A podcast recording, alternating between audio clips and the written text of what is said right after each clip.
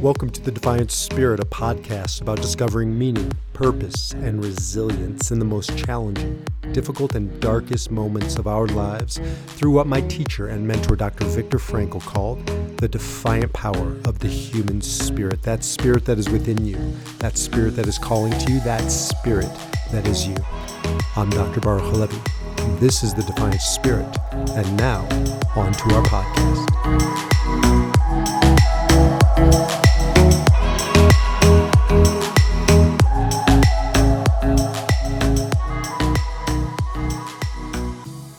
Welcome back, everybody, to everyone's favorite time of the month, the meeting of Rabbi B and Doctor D, the Meaning Project podcast, and the Defiant Spirit coming together to ideally and eventually in the very near future form the Meaning Academy. But until then, you can find us on our individual podcasts. You know, it used to be, I would say, man, it's been a while since we've talked. As I told you in the previous hour, Uh, your name is in my email inbox more than anything else in recent weeks, and uh, we have been spending copious amounts of time together. But for the sake of the audience, how are you there, buddy? I'm good. I'm going to get a T-shirt that says W W D D. What would Dan do? Because like, you're part, you know, you're part of my uh, my decision-making process all day long. You know. All day, well, and you know, again, for those watching on YouTube, it was quite ironic. We we had a business meeting for the Meeting Academy uh, in the previous hour. And both arrived with black V-neck T-shirts. So, um, yes, we tried to dress up in between. Just, it was pretty funny, though. So what do we, uh, you know, again, to continue to tease the audience and, and welcome them once it starts. I mean, we are really putting in some time on this idea of the Meaning Academy, bringing in other uh, great thinkers in logotherapy. Um, I can't wait to to see this dream to come fruition. But in the meantime, we have... Do we have other lives? I know you watch the news once in a while, but I am just neck deep in man's search for meaning and everything logotherapy. Well, you know, we see the world through our passions and our purpose, and all I see is everywhere I go is uh, you know, it's that like that lollipop commercial, right? Everywhere it goes, the world looks like a lollipop, and for me, it's uh, Viktor Frankl. Everywhere I go, I just see the world through the lens of Viktor Frankl and, and logos and meaning. And I was listening to a news, I don't know, update today, I think it was N P R or something. And they were talking about Walter Reed Hospital in the military, the major military hospital for veterans in um, Washington, D C.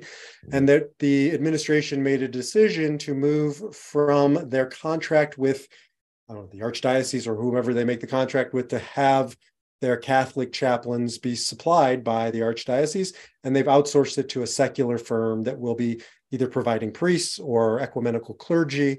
And it was a conversation about the role of religion in the twenty-first century and how it's changing rapidly. I don't have a horse in that race. I don't want to comment on whether that is a good or not decision. You could comment more thoughtfully on it than I could, but I do think it brings up the role of religion, the waning role of religion, and yet the eternal need for what religion represents. That brings us to Doctor Frankl. Absolutely. The eternal need. I love that. Um, it is fascinating. I think we've quoted uh, many times before recent studies where a large percentage of people sampled, uh, over sixty or seventy percent of people sampled, are now declaring themselves as nots, nuns. Nuns. Not the Catholic nuns, but nuns, as in none, not having a religion or a way of expressing spirituality. And that does come, uh, it ties in very closely with logotherapy. And really, uh, you know, we know, we've shared this a lot, logotherapy, the first field of psychology to recognize human beings uh, are not just mind and body, but also spirit. And it's important for us to find ways to express that spirit, to express our, our connection with that spirit, with each other. And for thousands of years, um, religion has been the way of doing that. But we're seeing that change today in some ways, as first Nietzsche, uh, you know, prescribed in that God is dead and we have killed him. But uh, as Doctor Frankl said as well, that we, you know, he forecasted an individual spirituality or religion for each of us. You were talking before about um, a um, Zoom call your wife was on or listening to, and the knee repair or whatever it was. It reminded me of um, of the word religion. Why? Because it comes from the word lig, uh, the Latin root lig, ligament. connection. Mm-hmm. That's all religion is, it's connection. It's become, you say religion now, it's almost in certain circles, it's like a dirty word. It's like Absolutely. a, it's a, it's a negative, it's a knee jerk, like how I worked in the knee, knee jerk Man. reaction.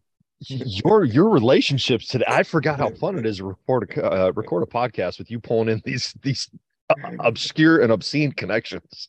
Yes, but it all comes back, man. It all comes back. This is from well, years. Of course it does, because it all comes back to Frankl. It, it always does. Is, is, it fa- is... is it a factor of us being logotherapists, or because meaning is just so necessary in our world? I say both.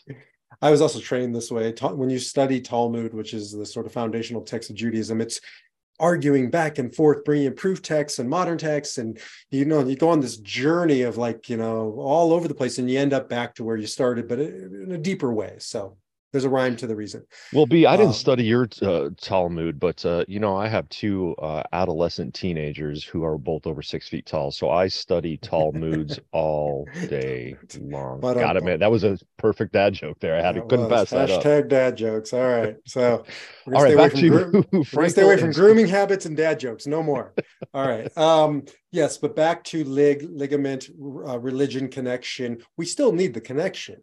It just might have to come in a different form. Human beings, as Doctor Frankl taught, and as we, look, when I did, I don't do them anymore, when I did rabbinic um, chaplain visits, I would go to the hospital, visit all kinds of people, from completely atheist to completely devout Catholics, you name it.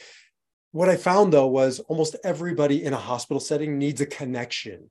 It doesn't really matter what you call it. It just matters that you have it. Do you always need it? I think you do, but is it most pronounced and felt in situations like at a hospital? Absolutely. So the need doesn't go away.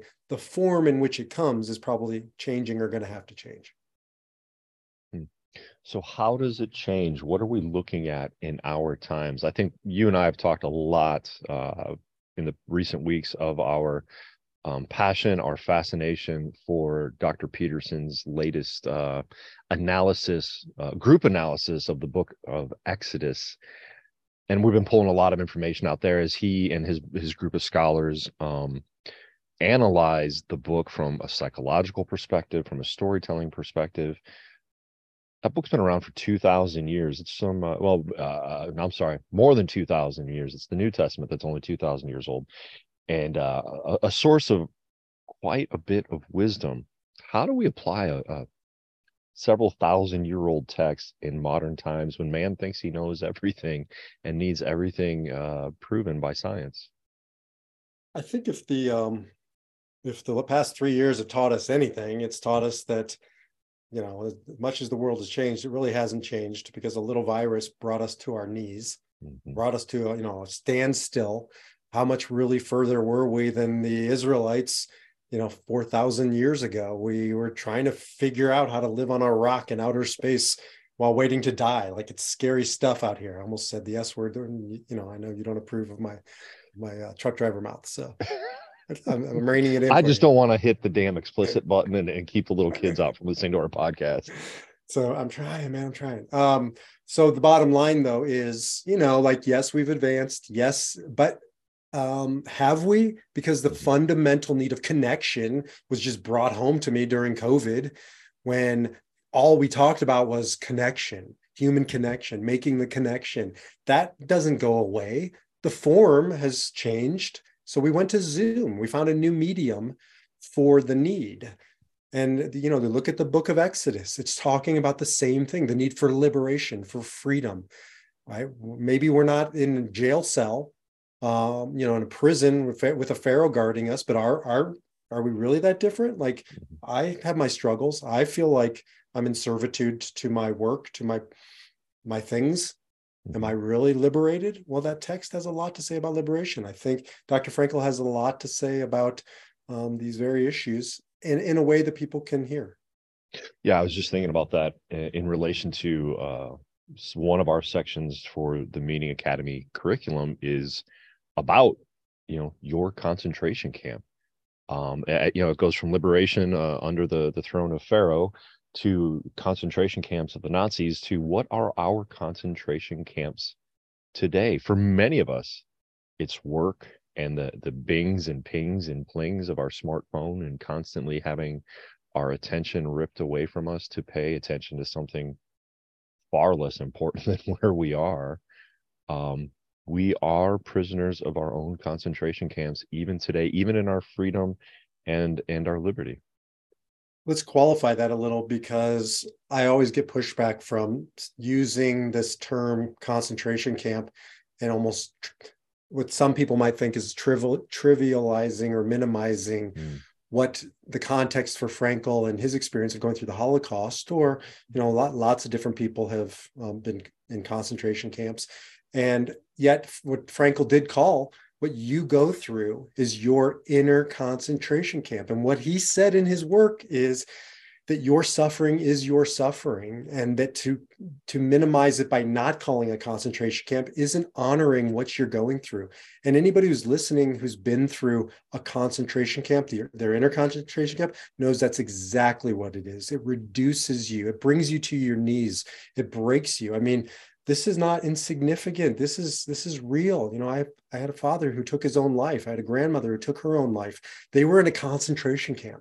Mm-hmm. They they ended up running to the wire, so to speak. That's what Frankl says in his book, uh, Man's Search for Meaning. That's how people, that was the easiest form of choosing death, was to run into the electrified wire. My, my dad and my grandmother, you know, died in a different way, but nonetheless, they were reduced in that concentration camp suffering. And I think it's really important that we honor and acknowledge that everybody who's listening at some point will, has, or will go through that.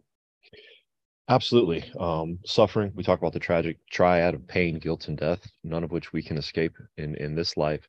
But, you know, we've talked often about this, you know, nihilistic attitude in our current culture that, it, well, if you're suffering, we've got a pill for that. We can take care of that. You don't need to suffer. If you're too mad, too glad, too sad, or too bad, we've got a, a red or a blue pill. And in doing that, we deny people the opportunity to turn suffering into achievement. And that's part of Doctor Frankl's tragic optimism, that when we suffer, if we can go back to, to biblical times, to Man's Search for Meaning, to the reality of today, suffering, when we let it, when we use it, can make us better, can make us stronger, um, can teach us something about our own nature and the nature of life. And, you know, because we, we referenced, you referenced the Exodus, it's just, I'm thinking about that, is it's so relevant. Doctor Frankl talks about um, going through the hospital, and doctors who would, and probably still do to this day, reduce their patient to an illness. You know, patient X has this, or is this. Basically, they are, it's not that they have an illness, they are the illness. They're seen as only an illness, as opposed to the defiant power of the human spirit, as opposed to something that transcends body and mind and that is always whole. And you look at what Pharaoh did to the Israelites, it's the same thing. He just reduced them to their production value, to what they can do. You know, as Wayne Dyer called it, human doings. They're just human doings.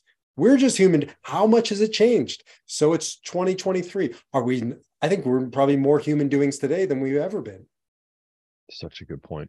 Um, because we're so, so busy doing and running around and getting stuff done that, uh, you know, Even even in our liberated state, even in our freedom, it seems that uh, we forsake it for all the doings that need to be done. So let's go back to the premise. Walter Reed, firing off all of its uh, religious individuals, but you say in our time now, we have a greater need for spirituality and re- and religion in the face of our suffering. What's what's your opinion there, my friend? I don't think it's greater. I just think it's perennial and eternal, and that, you know, human beings have always struggled with not defining themselves, whether it's by the hunt, you know, whether it's by the crop, whether it's by the, you know, you name it. Now it just happens to be the bank account, but we need things to connect us to the nous, to our essence. So what are those things? To me, that's the interesting conversation, not, not, you know, fitting a square peg into a round hole. If it doesn't work, it doesn't work. If it doesn't work to go to synagogue or church or wherever, then don't go. But mm-hmm. the answer to bad religion, I say that, you know, mindfully, that that's not a reason why a lot of people are not going to their church or the synagogue, but I worked with a lot of people who walked away from religion because of bad religion. And I would say the antidote, I get this from Dennis Prager, to bad religion is not no religion, it's good religion. Just like the answer to a bad relationship is not no relationship, it's a good relationship. So what's the good relationship? What's the good connection? That's the question for you. Oh, dang, I was just I was I was hoping to quote Prager before you got to him, man, because I think we're we're probably listening to the same uh, same uh, Exodus lectures. But yeah, that, that he made a really good point in that many people and and, and I've had this, uh, shall we say, conversation before as well. People just, you know, ah, that that damn church. I'm so angry at the church. Like, what does that mean? What are you angry at? You're angry at some people in the church who did terrible things. Who, who in their humanness, in their brokenness, of which we've seen for thousands of years, made horrible mistakes. But does that make the entire body of this group terrible? Or does that mean certain people are broken and have committed, have done terrible things? We're, in whatever, you know, I, I know the Catholic Church in particular has been demonized and, and made some terrible decisions and mistakes over the past few decades. But so have other organizations. Does that make the whole organization bad, the whole premise bad, or does that make individuals bad? Um, I think very often it's, you know, again, that idea of bad religion. It's out there. People have used religion to forward their own agendas. And the question is, okay, if you've had an experience with bad religion, how do you come back to find your own individual spirituality or or a, a improved version of religion so that you can connect with the new, so that you can connect with the spirit to be a whole human being? And adding on to that, um, don't tell me what you don't want, right? He or she who has a why can endure anyhow. Frankl quoting Nietzsche.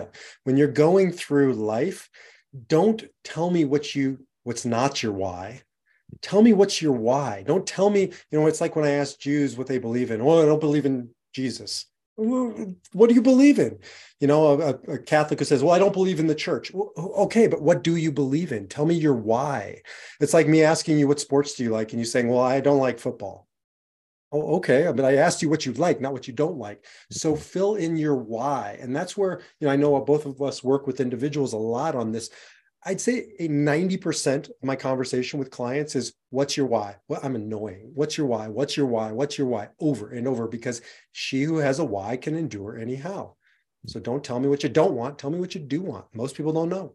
Yeah, that's a beautiful thing that I get to do. And uh, I know I, I pull from my men's substance abuse group often, right? Because it's so, you know, bringing in logotherapy and Frankl into a group like that, that has had Uh, religion and, and bad religion and forced spirituality and A A and the twelve steps uh, shoved down their throat for so long and haven't found it helpful, all of a sudden start learning about meaning and finding your why. And they come to this realization of, wait, I can be a man and, and, a, and a good husband and a good father and a, and a good laborer or worker. Uh, that doesn't have to define me, but there can be some meaning in that.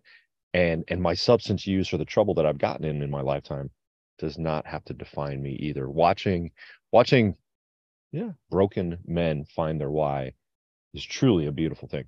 And I know you see this in couples counseling too, but part of the problem is they're so stuck in blaming and, you know, what, what they don't want, what the other person is not, and he's not doing this and she doesn't do that, and reorienting them to, okay, but what's your why as a couple? Right? Because you didn't stand at the wedding, you know, vow, make your vows telling, well, I don't want this in you. I don't want you to do this. And I don't want, no, you talk aspirationally. And that's why I love logotherapy. It's aspirational, right? It's not, it's not what, um, you know, he called, what um, Doctor Frankl called depth psychology, which is how Jungian psychotherapy, going inwards, going down into the shadows is, has its place. But what Frankl said is it's height psychology. It's going up and looking at and seeing your why, where you want to go and how you're going to get there. Mm-hmm. It's also not past oriented, as he tells us. Um, and as this is going to get me in so much trouble, but I love doing it. Uh, as the great Sigmund Freud said, mm, tell me about your mother und your father. Anytime the upstairs hears that, I get yelled at, but I just love my terrible Freud impersonation. Um, you know, he felt that we were healed by diving back to the depths of our past, to our childhood, going back decades. And, and Frankl says, no, no, we we go forward. We we look at the future. We set goals. We have aspirations. We take responsibility, and and we respond in, in a in, in a meaning-oriented way. And that, I think that comes out of the Gottman Institute's work. They say one of the one of the factors that helps couples move forward in the most healthy of directions is to have shared goals and dreams that they pursue into the future. Right. Come back to that. Um, and so come back to your point. So how do we connect that with what's the, the pain point, the void, the absence mm-hmm. in our world today? The absence of a form, of a place that feels viable and that I can express and articulate and experience my why and develop my why and grapple with my why. And if it's not the church, if it's not the synagogue, so be it. But don't tell us what you don't want. Tell us what you do want. Go find mm-hmm. that vehicle to explore and live your why, because one of the my pet peeves is when people say I'm spiritual, not religious. Fine. That's not my pet peeve. My pet peeve is the next question. So what do you do? Right. What do you mean? What do I do? Well, what do you do that's spiritual? Um, well, I'm just spiritual. That is, to me, the most meaningless statement in the history of statements, because it's it takes all the responsibility off of a person. That's like me saying I care about health. I just don't do anything that's healthy. I think I, about it. I, I like it. I think it's a good idea, but I'm still going to McDonald's after this podcast. I love my wife. Well, what do you do to express that? Well, nothing. I, you know, lay on the couch and don't remember her anniver- our anniversary. It doesn't, it's meaningless. What do you do that's loving? What do you do that's spiritual? So let's talk about a few examples. What can our dear listeners do to tap into that spirituality, that nature, their own defiant power of their own human spirit, or just the nous as it is? One of the things, ironically, I just had an article come by last night or this morning um, about the importance, the spiritual importance of connecting with nature. Hmm. And, and we're coming about that season in the year where it's an amazing opportunity to be outside, to be in the woods, to be in the mountains, on the plains, out there somewhere. And, you know, I, I I, I can't even define the science behind it, but I think we all know being outside in nature, whether it's working in the ground or or just going for a walk, is amazingly spiritual and empowering. And I'm looking forward to meeting uh, you and Michelle in, in uh, the mountains of Colorado. So. Oh man, I can't wait. We are yes, we are definitely looking forward to that trip. But but yes, there's something connective, religious. Right. That's why so much of the religious imagery and experience is on, you know, mountaintops. Um, there is something important that has not changed. I mean, isn't that interesting? Right. Thousands and thousands of years. Most of all of the uh, book of the Exodus takes place, you know, around geography and leaving one geography and going to another. So, yes, that's that's a religious experience. Mm-hmm. But it's like my kids. It's like, uh, you know, like I got to drag them up there to the to get them away from their screens and to have that spiritual experience. You got to drag yourself away from all of the disconnecting things. Yeah. You know, that's really an interesting point. As I was, uh, you know, I, I texted one of my hiking buddies the other day. I said, man, we got to get out there. And he's like, I know, why don't you hit me up tomorrow and we'll talk about it. I'm like, no, no, no, no, we need to do this. We need to figure out. And we still haven't gotten a date set up, but yeah, to, to get out there and do that. So, okay. One so example one. of something, what's that? That's one. Yeah, that's one. That's one. To, to get into nature, to be in nature. What else? How else do so, we connect with the spirit? So let me flip the script a little bit, because I think uh, modern spirituality has been a bit co-opted by, you know, it's confused with the self-help movement. Self-help mm. to me has its place, but it's sort of like uh, Maslow's idea of self-transcendence or self-actualization. Mm-hmm. I want to be the best version of me. And as Doctor Frankl said, well, in order to do that, you got to get beyond you. It's an, you know, it's like a Zen koan, right? And I think that spirituality has been co-opted by this me, me, me, I, I, I. Um, I think of Abraham Joshua Heschel, a famous rabbi and mystic of the previous century, marched with Martin Luther King. Somebody challenged Doctor Heschel, or rabbi, he was also doctor, Dr. Heschel, and um, said to him, you know, shouldn't a religious man be praying, you know, and in the synagogue and studying the Talmud? And he says, I was praying when I was marching with King. I was praying with my feet, mm-hmm. praying with your feet, right? Doing something for other is an act of spirituality. Mm-hmm. We talk often about self-transcendence being probably the most one of the most powerful ways you can discover meaning in your life. But, you know, because it is so self-trans, self-transcendent, it is self-transcendent, because it's so spiritual, it connects us with others. It takes us out of ourselves in a time, in a world, in a society that continues to encourage us to treat yourself, to only focus on you, and to find the pleasure and the hedonism you just, oh, that's a word that just, when that creeps into my office, I really struggle. Oh, I, I deserve it. Mm. Okay. That I, I think that one word is probably uh, what is most wrong with modern society and nihilism, is that constant, well, I deserve it, so I'm going to overspend, overeat, overdo, take, take, take, rather than, you know what, there are other people out there that deserve, maybe deserve me, maybe deserve some of my time, attention, um, interaction, love, connection. Well, there's, you know, there's a fine line between selfish and self-centered. And self-centered to me has always been the sort of the, the, the where I want to get to. I want to be at the center, right?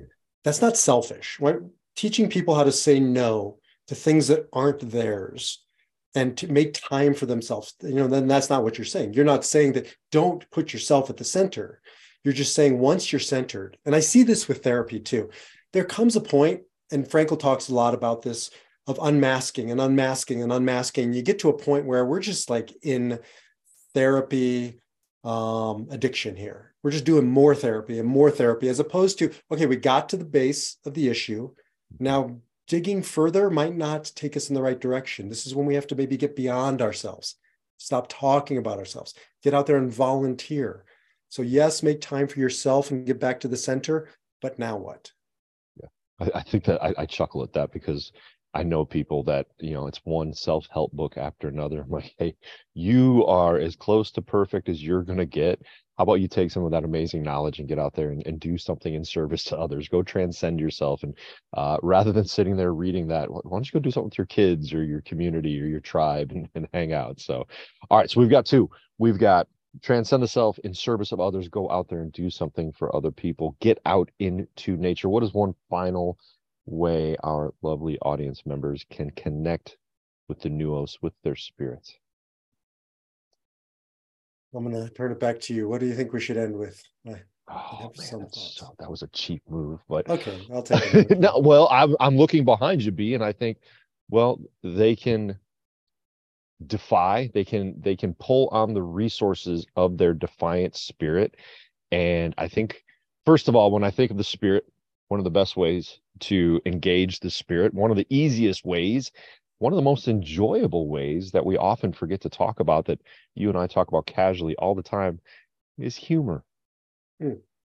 Go watch something funny. Go watch something funny with somebody you care about, with somebody you love. Go take the time to to see a comedy show or to find a series on T V that you enjoy. I will, I will publicly disclose, much to my embarrassment, my wife and I are watching a show. Uh, I hope you don't click off. You, you got to keep recording through this and allow me to bear my soul and my shame. As we were finishing the last episode uh, of Ted Lasso, one of the greatest shows of all time, um Apple T V continued to feed us, I'm so sorry, I'm laughing at myself, continued to feed us this show that I said, you know what, that seems interesting, let's let's give it a try. And she said, oh hell no, absolutely not, this is not, no, don't do it, don't do, okay. And we're watching it, and within five minutes we're giggling and chuckling like I, I mean we binged. We, I mean, probably several episodes we should not have stayed up watching. The show, B, that I have to disclose in my embarrassment, was called Schmigadoon. Schmigadoon. Wow. Schmigadoon. The first season was called Schmigadoon.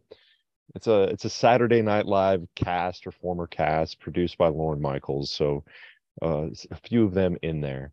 And it's a couple, which is an interesting story, a couple with their struggles, go to a marriage retreat, and maybe someday you and I host one like this, um, a marriage retreat, and they take a wrong turn in the woods, and they wind up in this fanciful land of Schmigadoon, where a song and dance number break out every thirty to forty-five seconds to answer a question about really.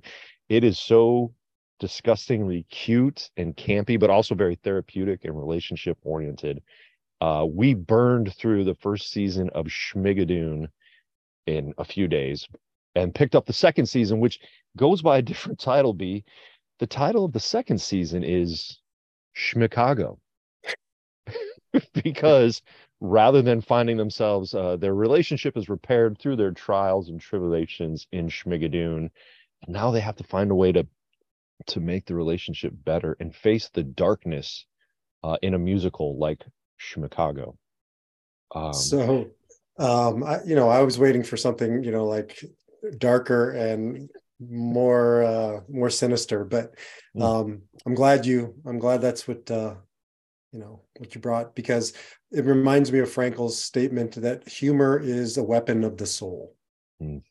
Right. And I just think about like, yeah, on the one hand, it's trivial, but on the other hand, it's, it's this survival tactic. I mean, even in the Holocaust, they had humor, right? They told jokes, they made fun of them, their, their, their naked existence, but there was also joking about the way each other looked. He talks about that in there.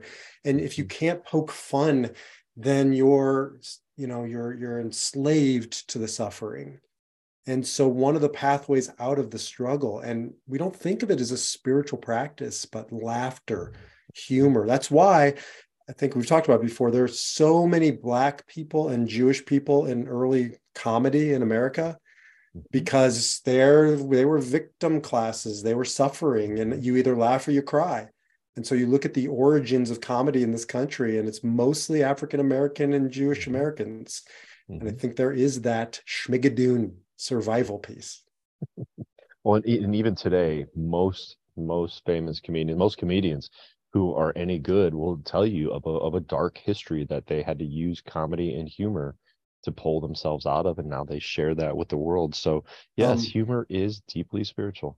I was just listening to um, Joe Rogan interview Howie Mandel from A Blast oh, from wow. the Past. Mm-hmm. He does a lot of comedians, and Howie Mandel was um, really, he, str- he struggles from depression and, and mm-hmm. clinical O C D, not the kind of, you know, he's just uptight, but clinical O C D. And he said, um, this is one of the ways he's really survived it, is through humor and making mm-hmm. fun of his, you know, his issues. And that's what we call paradoxical intention, another another podcast for another time, but there's a therapeutic twist of events that happens in that. It's liberating, it's illuminating, and that all that to me, that's what the spirit is. Anything that yeah. connects you to that illumination, that is spiritual. Absolutely. So we have nature, we have self-transcendence, we have humor. And one more I'm going to add, the bonus for today, again, as I look behind you and see the defiant spirit, when you notice something wrong in the world, when you see something wrong in your, in yourself, your family, your community, your world, it is your responsibility to engage that defiant spirit and try to make it better. Mm. And I guess that in some ways is self-transcendent, but to find those resources in the spirit, you're engaging the spirit and you're trying to set things right. Yeah, I'll just add on to that and then we'll wrap it up. But I'm moving towards discomfort. You know, oftentimes we talk about spirituality as easy stuff. I hear with soulmates too. Soulmates are easy, right? And the moment there's conflict, oh, they must not be a soulmate. Mm. The Bible says, as you know, Adam had an ezer kenegdo, somebody who nurtured him and somebody who kicked him in the butt, right? Challenged him, pushed him. And that challenging piece. Just because it's challenging doesn't mean it's not spiritual. Mm-hmm. And in fact, maybe that those things that are really challenging us and challenging to us are spiritual pathways, not just golfing. Although that's challenging to me, not to you. Oh, it's, trust me, it's very challenging to me. That's what keeps me coming back. Right, but not running from the challenging stuff and seeing that as part of the call of what you need to develop in your nous, your spirit. Absolutely. It's it's interesting. I, a lot lately, I've been hearing this idea of of compatibility, individuals trying to figure out if they're compatible with with another person. And then I often come back and say, anybody can be compatible, but is it, are you committed? are you committed to get through those difficult times and and to to be challenged, to allow yourself to be challenged so that you can grow in your connection and in your love for each other? Um, compatible is just a, a score on a Facebook assessment, but committed is what really helps a relationship grow and engages that defiant spirit.